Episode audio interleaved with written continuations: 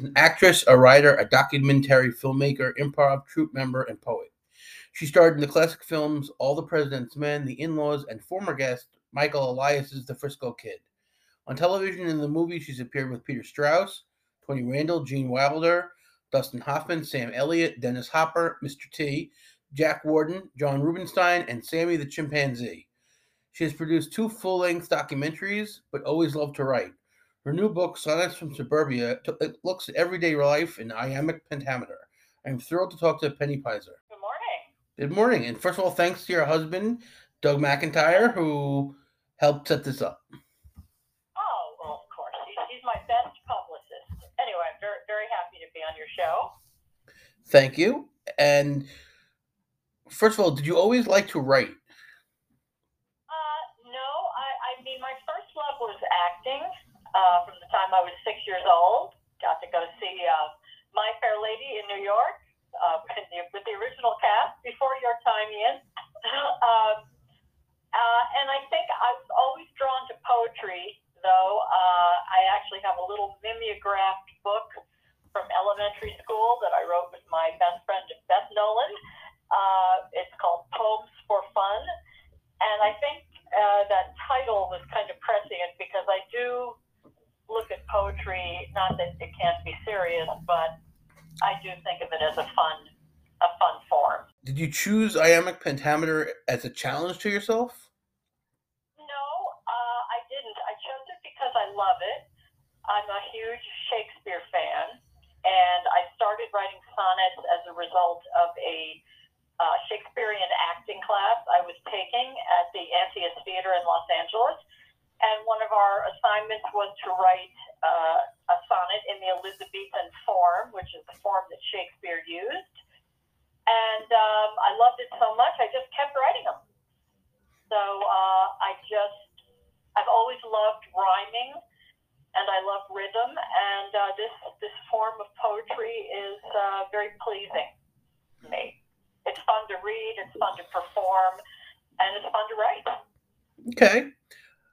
One of my favorite ones from your book was about the you being on an airplane and there's some turbulence. And for some people that would have been a tweet or amusing, but what made you decide to- make it a poem? Well, first, eh, of all, I was when I thought of writing, when I thought of that one. Um, uh, I mean, any writer is out there knows, and maybe you write too, Ian. I don't know. Um, you know, you just get a thought in your head. You have a memory of something that happened, or you or, or you remember a story someone told you, or you just get an idea. Um, and I was writing sonnets, and I thought of this actually was an incident uh, from my life. Uh, most of my sonnets, I want to point out, are not autobiographical Mhm. at all. It is Sonnets from Suburbia is not a memoir. Um, but that particular sonnet, I was on an airplane, uh, like, gosh, 40 years ago, literally. Uh, I was going on location for a television movie I was doing called Blue and the Gray. And uh, a woman actually asked me that, Mm. sitting next to me. Uh, so she talked me into coming to, uh, you know, she was an evangelist, I suppose, and, and uh, she, we were both flying to Arkansas. She was going home. It was I was going to location, and you know, she invited me to her church, and I went to her church one Sunday, and it was the whole thing. So anyway, I just happened to remember that during the time I was writing sonnets. And by the way, the time I'm writing sonnets is now. I mean, I write them constantly. I started writing them uh, about 11 years ago. Mhm. So uh, it is the thing I write. So when I thought of this incident, I wrote a sonnet about it. Okay. And I know you have two children, and I was reading your sonnets, and even if they weren't uh, autobiographical, and I know your next one has a sexy title, is there anything really, is, is there anything in you that's a little odd about putting these out where, you know, your children can read them? Which ones you Which ones you talking about, Ian? Where you talk about uh, the feeling between, you know, between your legs. Oh, well, my oldest son is 43 and my youngest one is 32, and I think they can handle that. Okay, I'm 45, and I, and uh, I don't know if I could want to know about my mom. It's, uh, you, you don't want to know that your mom has ever had sexual uh, feelings? well, not not ever. Just now. Just now. okay. You're actually. I mean, I I just only I saw you on another podcast, and I just saw you when I was talking to you. You could. You look like you're in uh, the- you know the same decade as I am, and you're actually two weeks younger than my mom. You just had a Ah, birth. well, how about that, Ian? I can see your Don't, yeah, don't say that. Um, do you think you talk about uh, your three husbands? Do you think that the relationships make you a better writer? I don't think so. I mean, you know, if divorce made people great writers, every you know, every other person would be a great writer.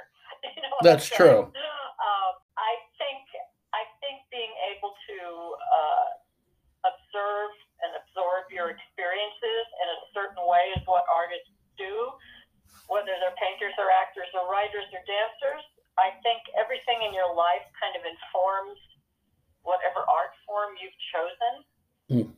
So I don't, you know, just because you've had experiences, uh, that doesn't tell you how to express them any more than a dictionary tells you how to arrange words. Okay. No, I mean, even if I hadn't been, I even if I hadn't been personally divorced myself, which obviously I was, uh, I I have plenty of friends who've been divorced, and and plenty of tales I've heard about divorce. And and you, when you empathize with someone, or have a friend, or someone you love is going through a divorce or anything hard, a death or anything, you absorb and observe that. And if you're a writer, it you know comes out in your writing somewhere. And you also write about the division in our country. I guess that's something nobody can get away from. Yeah, I, I, I think that's so. It's just, I think it's something on some level we're all feeling, no matter what our viewpoint is. Um, and it is very, you know, it's, it's very unsettling, and it's, it's a feeling that kind of is around all of us all the time, and it just, uh, it just seeps in there, and it comes out in your work sometimes. So you grew up in Irvington, New York, which That's right. is is that in Westchester County? It's uh, right near what used to, what I, well, I will always call it the Tappan Zee Bridge, but now it's called the Mario Cuomo Bridge or something. Um, yeah, uh, Irvington is sandwiched in between Tarrytown and Dobbs Ferry on the Hudson River. A fabulous place to grow up. I count myself very lucky for that. Irvington's a gorgeous little commuter town on the Hudson River. And your dad was the mayor and then later a congressman.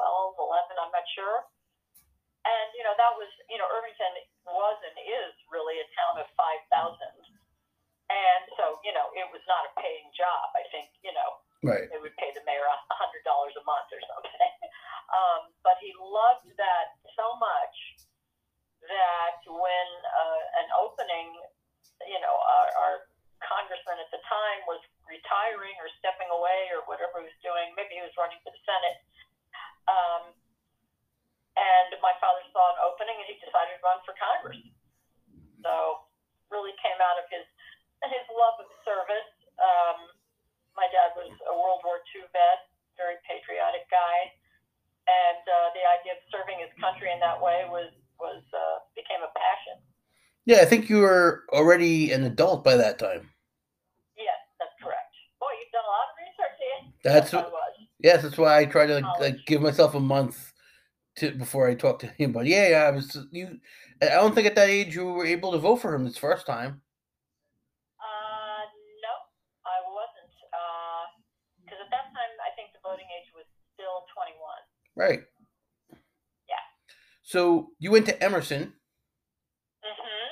And so you're the fourth person from Emerson that I've had on.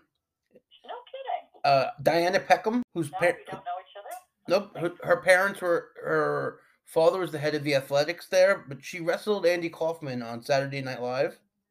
Oh my gosh, Paul Kreppel. Oh, oh, Paul. Oh, yes, I know Paul. he, not only it was weird, I had him on, and then I did Ancestry, and he came up as a cousin. Kidding me? No, Isn't that wild? I know. On which, on which side of your family? On that, oh, I that I don't know. I think my father's side. Ah, okay. hmm And Kiki Kazanis, who is a, a producer. Uh, yeah, I don't know her. And then you, what was it like with the proposition? um, very challenging. Well, that was my first professional job, and uh, which I did while I was still at Emerson. Uh, it was, you know, it was wild, and the proposition was there for decades, I believe, in Cambridge. Uh, I don't believe they're, I don't think they've been reincarnated. Um, it, you know, being in an improvisational troupe, uh, basically it teaches you to be fearless because once you've been on stage with no lines and no line of music and you have to sing and everything, it's, uh, it's a little crazy. And of course, there are, you know, when it's, there's, it's inevitable that you're going to have disasters when Mm. you're on stage, and then and then some very exhilarating successes. it's, uh, it's, it was quite a job. Broadway and off Broadway, you're doing the same thing every night and trying to make it look effortless and new, right? And this year you're doing a new thing every night and just just trying to do it. Yeah, exactly. Very good way to put it. Because I always thought Broadway, Very but good way to put it. thank you. I always thought Broadway was like the hardest job because you have to do the same thing night after night and make it look new. But I guess yeah, I guess improv is harder. I I think so. Um, and I, you know, I love, um, you know, when you're an actor, you have to love repetition. Um, and I, I, I was never happier, I'd say, than when I was doing eight shows a week. When I was doing the Hot L Baltimore at Circle in the Square in New York, Mm. I just loved it because every night was a new chance to do it better. And when you're doing eight shows a week, you might have one show that was. "Ugh," that where it might not go right, and then one show that really ripped, and then the rest of them, you know, assuming you're a good group of actors who've been properly rehearsed and directed, uh, the show is at a certain good level all week. But it, you know, it was not boring Hmm. at No. all. Who was in the proposition? Was Fred Grandy there when you were there? Jane Curtin? No, no. Um, I didn't know Jane Curtin was in the proposition. I guess I thought of her as a Second City person, but you've done your research. Um, the only actor who I think you would know who was with me was uh, Ray Baker. Um, and I don't even know if he was using that name when he was in the proposition. Hot L Baltimore. What role did you play in that? I played the girl, which is the female lead. The role was originated by an actress named Trish Hawkins. Uh, Hello Baltimore. Uh, so I was in the original production, although not the original cast. It ran for three years, and I did the last year as the girl. Okay. Were you when it became a sitcom? Was there any? Were you asked to audition, or you had nothing to? For what? Oh, oh, the, oh, the Hello Baltimore. No, I was not. No, I wasn't involved at all. I don't remember. Actually, I think a friend of mine might have worked on that as a writer. Um, no, I was. I don't remember what year that was, but I would have been. I don't think there would have been any regular role that I was right for in that by that time. Okay. I'm really not sure. I may not have even been out California yet. No. Or if I was, I was out there and I was already doing Rich Man Poor Man, so I'm not sure. It was the 75 76 season, so you probably. Okay, I, I was not there because I went out to California June of 76, and Rich Man Poor Man was on the 76 77 season. Right. Yeah, because that's one of those shows. There's about five shows that I really want to see that that you know that either they were on when I was before I was born or two or three years old. Hot L Baltimore is one of those sitcoms because it's Norman Lear and but I've never seen it and um you know the only I think I talked to one writer and he's like yeah I wrote an episode but he couldn't remember what it was about so it's like I have to go to the yeah, past. it, it, only ran a season, right? Or maybe it didn't even run full Yeah, 13 I'm not weeks, but 13 weeks, but it had Charlotte Rae and Conchata Ferrell. And, Oh yeah, well, Conchata was in the original production of Hot Baltimore. uh, And you came in on the second season of the Tony Randall show. That's right. Um, I did it. The show ran two years. The first year it was on ABC. It got canceled, and then CBS picked it up at the MTM studios, and that's the year. That's when I did it. What was it like working with Tony Randall?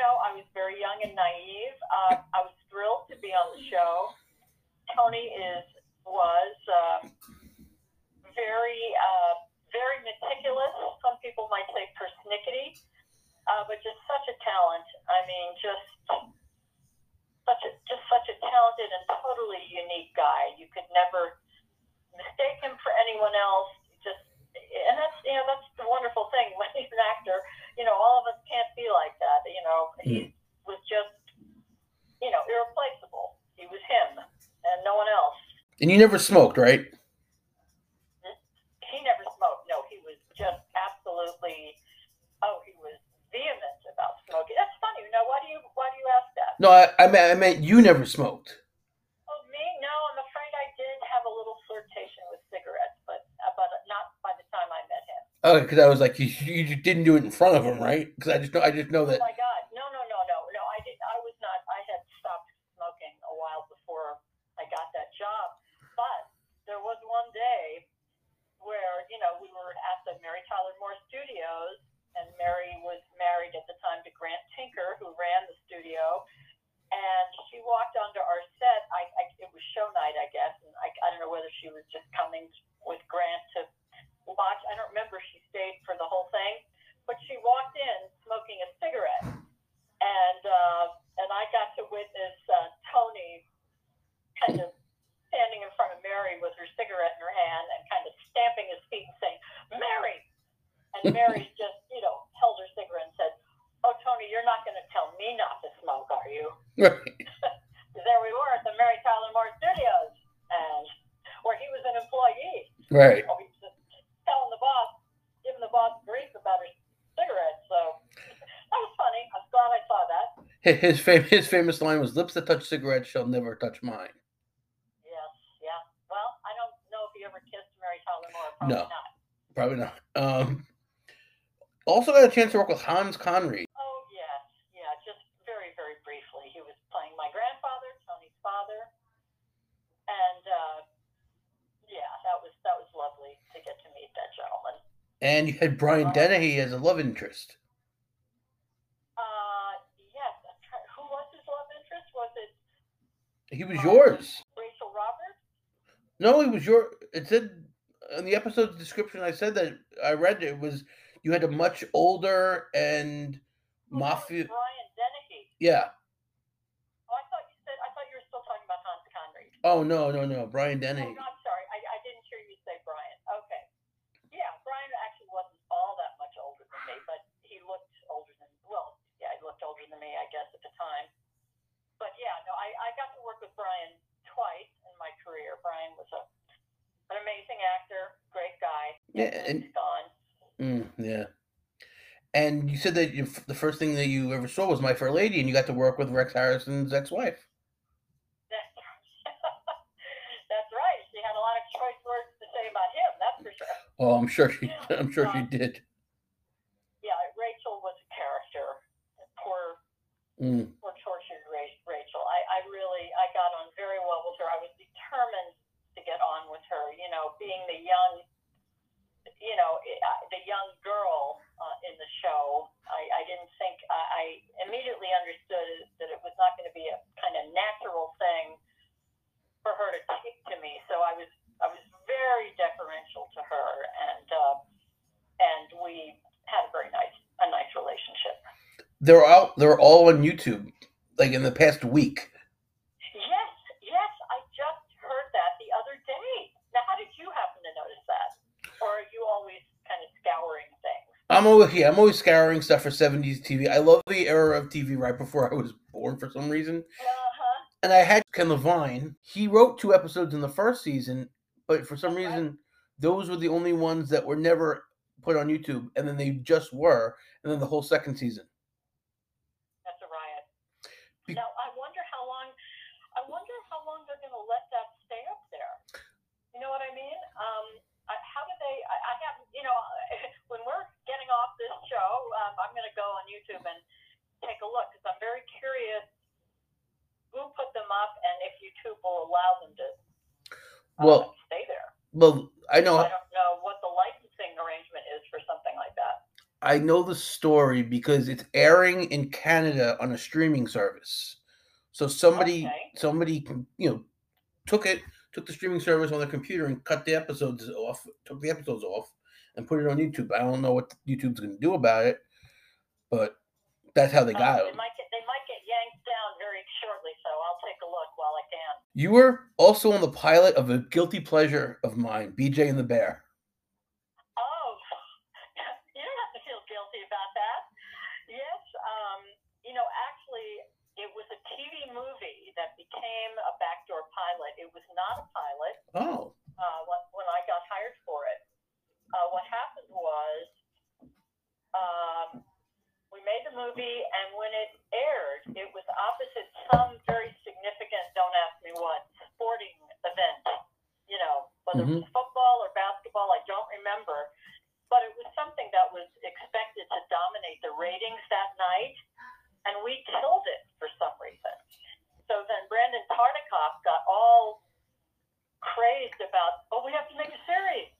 So, you know, that's what happened. And I, uh, I didn't, for better or worse, I didn't choose to participate. I, because I, was not under contract to uh, be in the series because we, we didn't have pilot, con- you know, series contracts. It was just a TV movie, a one-off.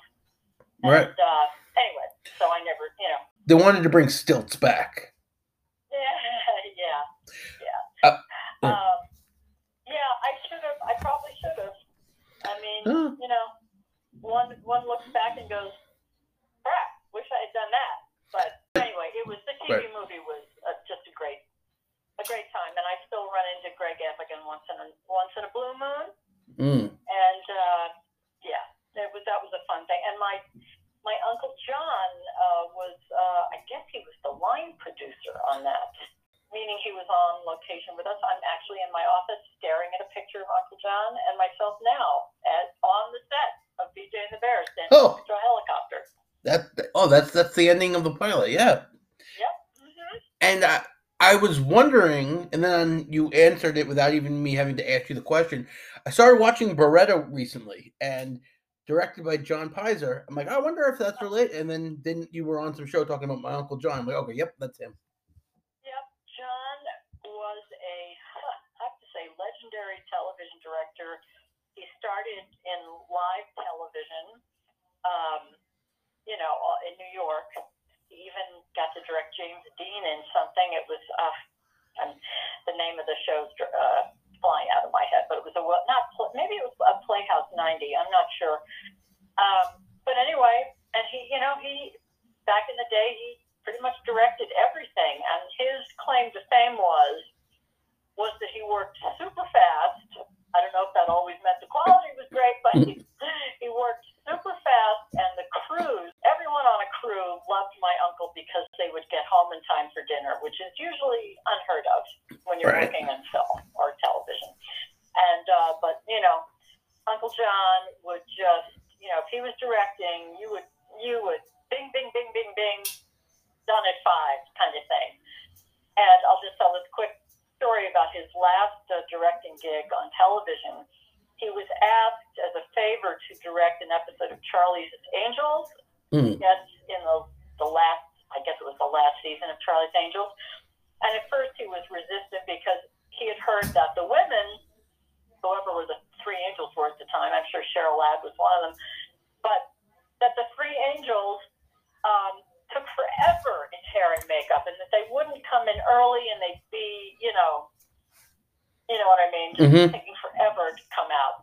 So my uncle grudgingly said to whoever was producing, must have been a friend of his or something, said, "Okay, I'll do it." So, so the day before he was supposed to start his show, he went up to each of the angels' Winnebagos and knocked on the door each one, you know, opened the door, and my uncle introduced himself. He said, "Hi, I'm John Peyser, and I just want you to know I'm not going to put up with any of this uh, hair and makeup shit.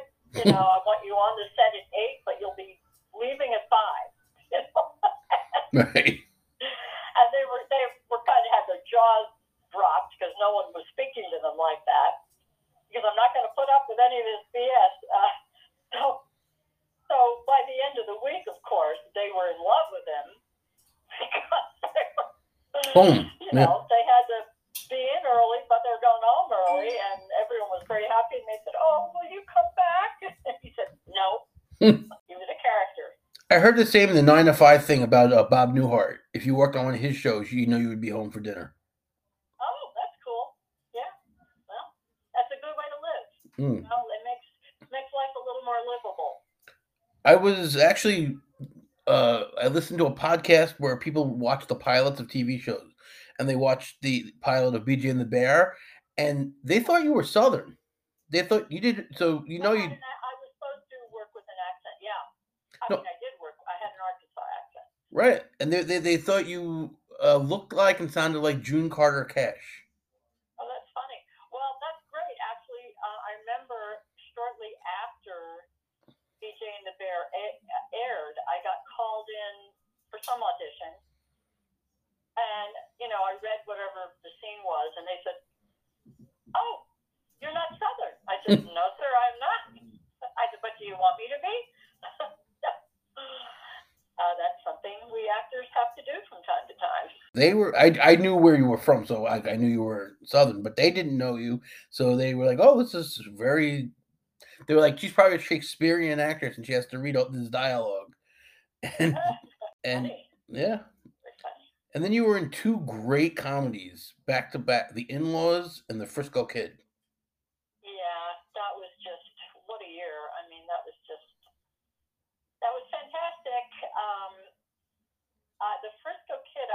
I actually was very interesting. I mean, that was back in the days when I would get offers. That was a job I was offered. Of course, I accepted. And then um, I auditioned for the in-laws, and I thought, I, you know, I thought to myself, man, I'm right for this part, which is not something I, I mean, and I thought, I, I bet I get cast in this part, and then I wasn't. Hmm. And so I was like, I'm out to dinner, and I get a, well, not a call. I, I got a beep on my beeper, and I ran to a phone booth. If anyone out there remembers those days, and called my agent. I said, "What's up?" And he said, "You got to get down to Warner Brothers right away. They want you on the in-laws set. They're replacing the actress they hired, and you need to be fitted for a wedding dress. You need to go to Warner's right now." And I was like, "Okay." So I zipped down to Warner's at seven at night, and uh, got fitted for my wedding dress. And the next morning, I was on the set with Alan and Peter and company. So that was that was pretty great. Hey, What were they like? Oh, fabulous! Just fabulous. I don't know if you noticed on the back of my very nice uh, testimonial from Alan about my poetry. Um, well, they're they were fantastic. I mean, just to work with that kind of talent is just such a gift. And Alan is just and Alan and Peter again, two totally unique talents, and um, just just a joy to work with. You know, we had so much fun with each other, all of us. And actually, um, the Turner Classic Movie Festival, which is in April, uh, is going to have a screening of The In-Laws on April 16th, and Mm. they invited me to be there to talk about the movie. I'm very excited about that. Uh, I'm hoping Alan will come. I don't know if he will. Um, and Nancy Dussault, who played my mom, is going to be there. If anyone's in LA wants to wants to see a, a fabulous print of the in-laws on April 16th at the Chinese Theater, um, well, they can they can look it up and get a ticket. Man, they gotta do these things in New York. yeah. Well, they do a lot in New York. You guys have a lot Mm. of good stuff in New York too. I always know Nancy Dussault from Too Close for Comfort. Yeah, yeah. That which was after. Right. She was Dick Van Dyke's wife on his second show. Um, I don't even know. You know, I didn't watch that show much. And then the Frisco Kid. Did you have scenes with both actors, Harrison Ford and Gene Wilder? I'm trying to remember. I did. I did. Um, I mostly worked with Gene. Uh,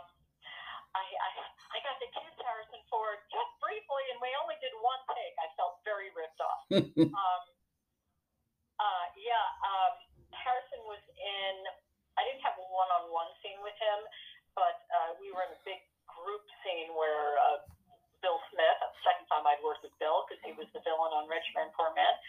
Um, where Bill Smith comes in and he's gunning for Gene, comes in and disrupts this whole kind of wedding celebration ish we're having. Um, and Harrison was in that scene, and and then we were he was in the you know the finale, the wedding scene with us, and so I I certainly got to chat with him, um, and uh, yeah, very you know very interesting people. Had a mad crush on Harrison Ford, who didn't, and. Uh, and Robert Aldrich, who was the director, the director of The Dirty Dozen, as you know, um, interesting choice for a movie like that. Um, again, I wish I, I was I was very I felt very intimidated by him, um, and uh, you know very. I, I, I don't mean old fashioned when I say old, but you know from an old old school of directing. Um, anyway, another another fascinating guy. He and Gene Wilder used to have very serious conversations about writing and directing, you know, kind of in between scenes and stuff like very, you know, a lot of serious conversations Gene was having with him, and I would just kind of stand there silently and listen. right. Because uh, I had Michael Elias on, the screenwriter. Mike. Oh, yeah, he's girl, what a sweetie. Mike Nichols was supposed to direct it. Get out! If only. Oh my gosh! I never knew that because he was telling me that he wrote two screenplays back to back that Mike Nichols was attached and had a meeting with, and then he decided not to. And it, first one, it was it was the jerk, and then the Frisco Kid, and both wow. both he had meetings with Michael Mike Nichols. He said yes, and then he decided to do a Broadway show instead. Wow! Wow! Well, frankly, I probably wouldn't have gotten cast if it was Mike Nichols. Mm. um, anyway, that's a very interesting. That's the first time I've heard that. Yeah, Michael Elias is a very, very sweet guy. Yeah, he's very, very nice, and he's writing. Yeah. He's writing books, uh, police uh, novels. Is he? Yeah. I've got okay. I've got to. I've got to reach out and see what he's doing. Thank you for telling me that. Oh, no problem. And you were in a really cool miniseries, Wild Times, which I just watched. Mm. Yes. Oh, you just watched it. Where did you find it? On YouTube. On YouTube. Wow. Um, yes, I was pregnant with my oldest son, Buck, at the time. Buck is 43, so that gives you, that lets you know. Um, oh, yeah, that was great. Had a mad crush on Sam Elliott. But, you know, it didn't go anywhere because, A, he was with Katharine Ross, and B, I was married and pregnant. So, right. Yeah. But I had a crush on him anyway. That's innocent enough. Um, and yeah, no one on the show uh, knew I was pregnant until the last. I mean, and I gained so much weight on that, that shoot. I think I was between my third and fourth month, and uh, I was at my waistline. The the last day, uh, the wardrobe gal was because we had these you know big period costumes. She was struggling to get me into my skirt, and finally I said, "Okay, I'm pregnant." And she said, Oh, thank God. I was worried. She said, I thought you were just kind of this relatively thin person who had a really big stomach. anyway, oh my God.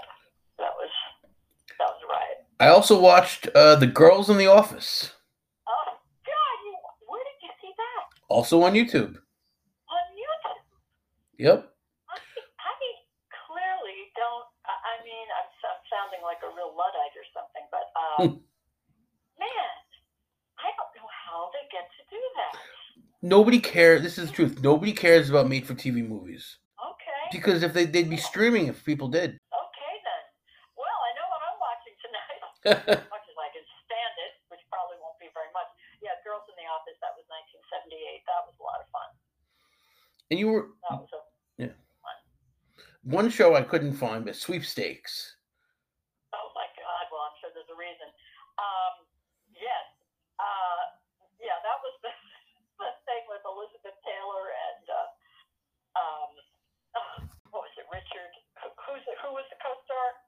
Um, Malcolm McDowell. No, not Malcolm McDowell. Um, No. ah, help me in. Um, I no, it says it's different. It's like you win you win the lottery. It's like Yeah.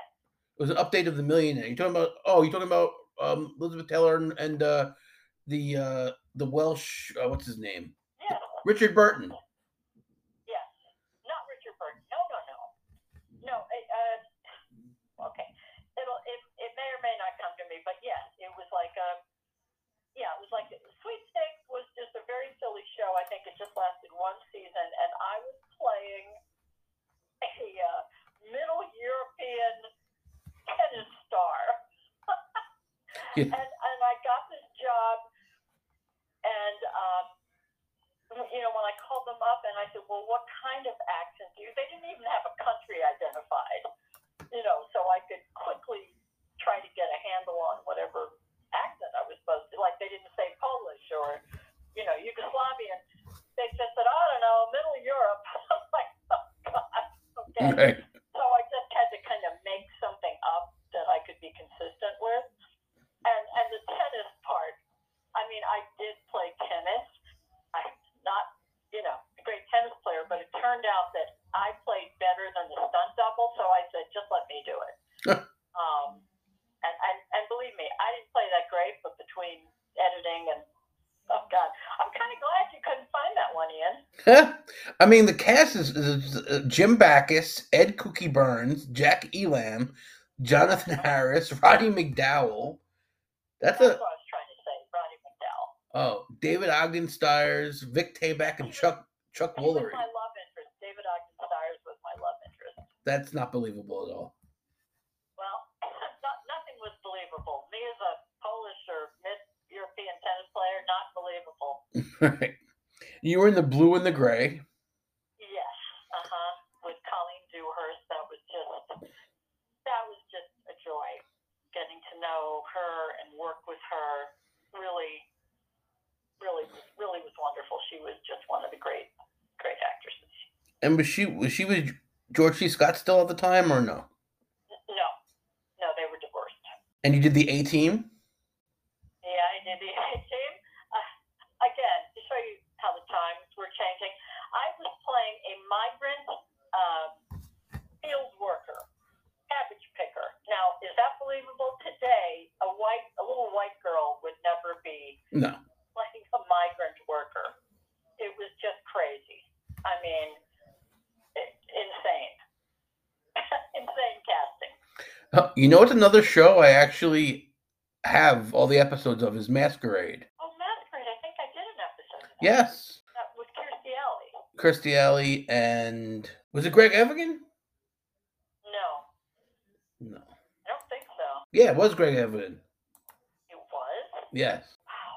Why don't I remember that? Okay, that's was in that. All right, I'll have to look.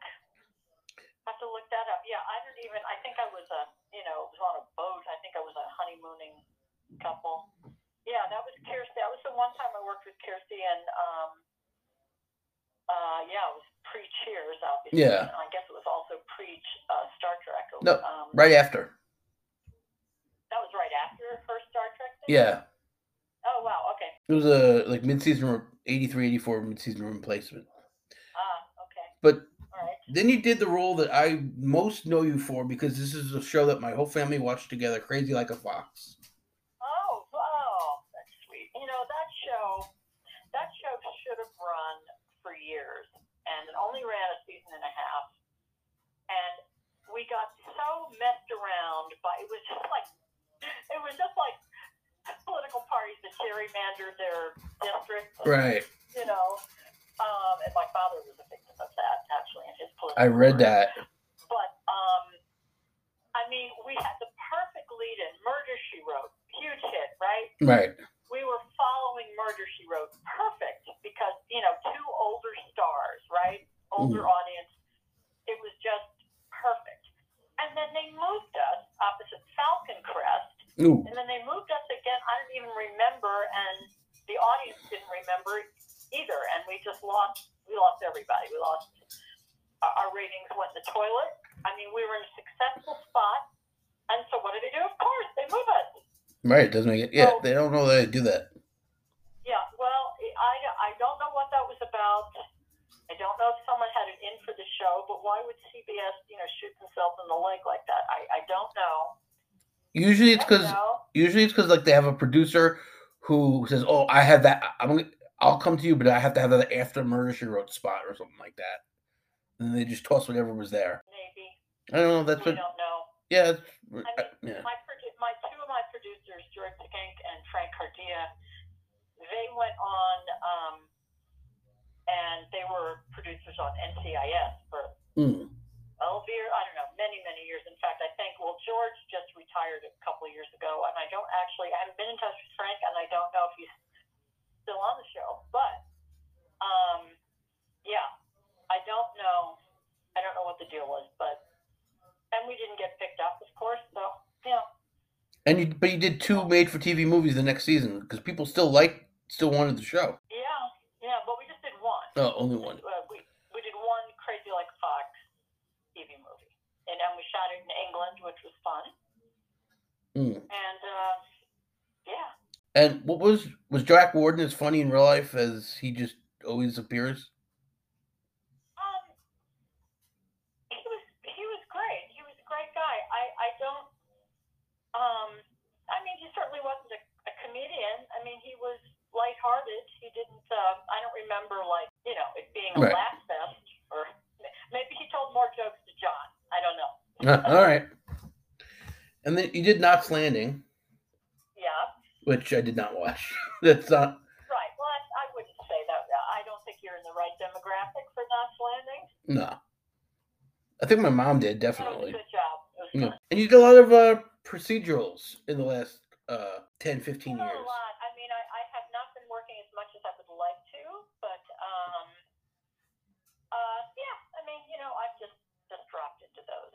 So, Well, Shameless is a really good show. which one? Shameless. Oh, Shameless. That was great. That was a lot of fun. Well, that was a very fun role. You know, and um, you know, I'm always up for playing a shrink or whatever. But uh, yeah, that's it. So anyway, I'm always, you know, things tend to slow down uh, when you're an older actress. Uh, but fortunately, I've had, you know, I've been very busy. I mean, with my writing, I, I'm hoping my second book is going to come out in the summer. I hope. Uh, and um, and I'm doing actually, I'm doing a Lady Penelope show at the LA Fringe Festival in June. Mm. Um, and that's going to be a new experience. Very exciting. It's a woman show, I'm guessing. Yeah, uh-huh. Uh, and it's just all about Lady Penelope. So if you're if you're out here, Ian, please come. oh, I definitely would. Be out in LA in June. Our, our first show is June third. Uh, So it's the twenty. Anyway, I'm going to be posting about it or whatever. But um, I- I'm still teaching. anyway, I- love I- to have yeah. you. You're in the neighborhood. Thank you. I teach till June, June 26th. Yeah. But I would if I wasn't working.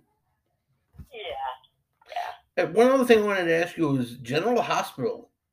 Were you were you Oh, were you on? No, I just was. I I wish I hadn't done it. Actually, um, I, I just was there doing for a day.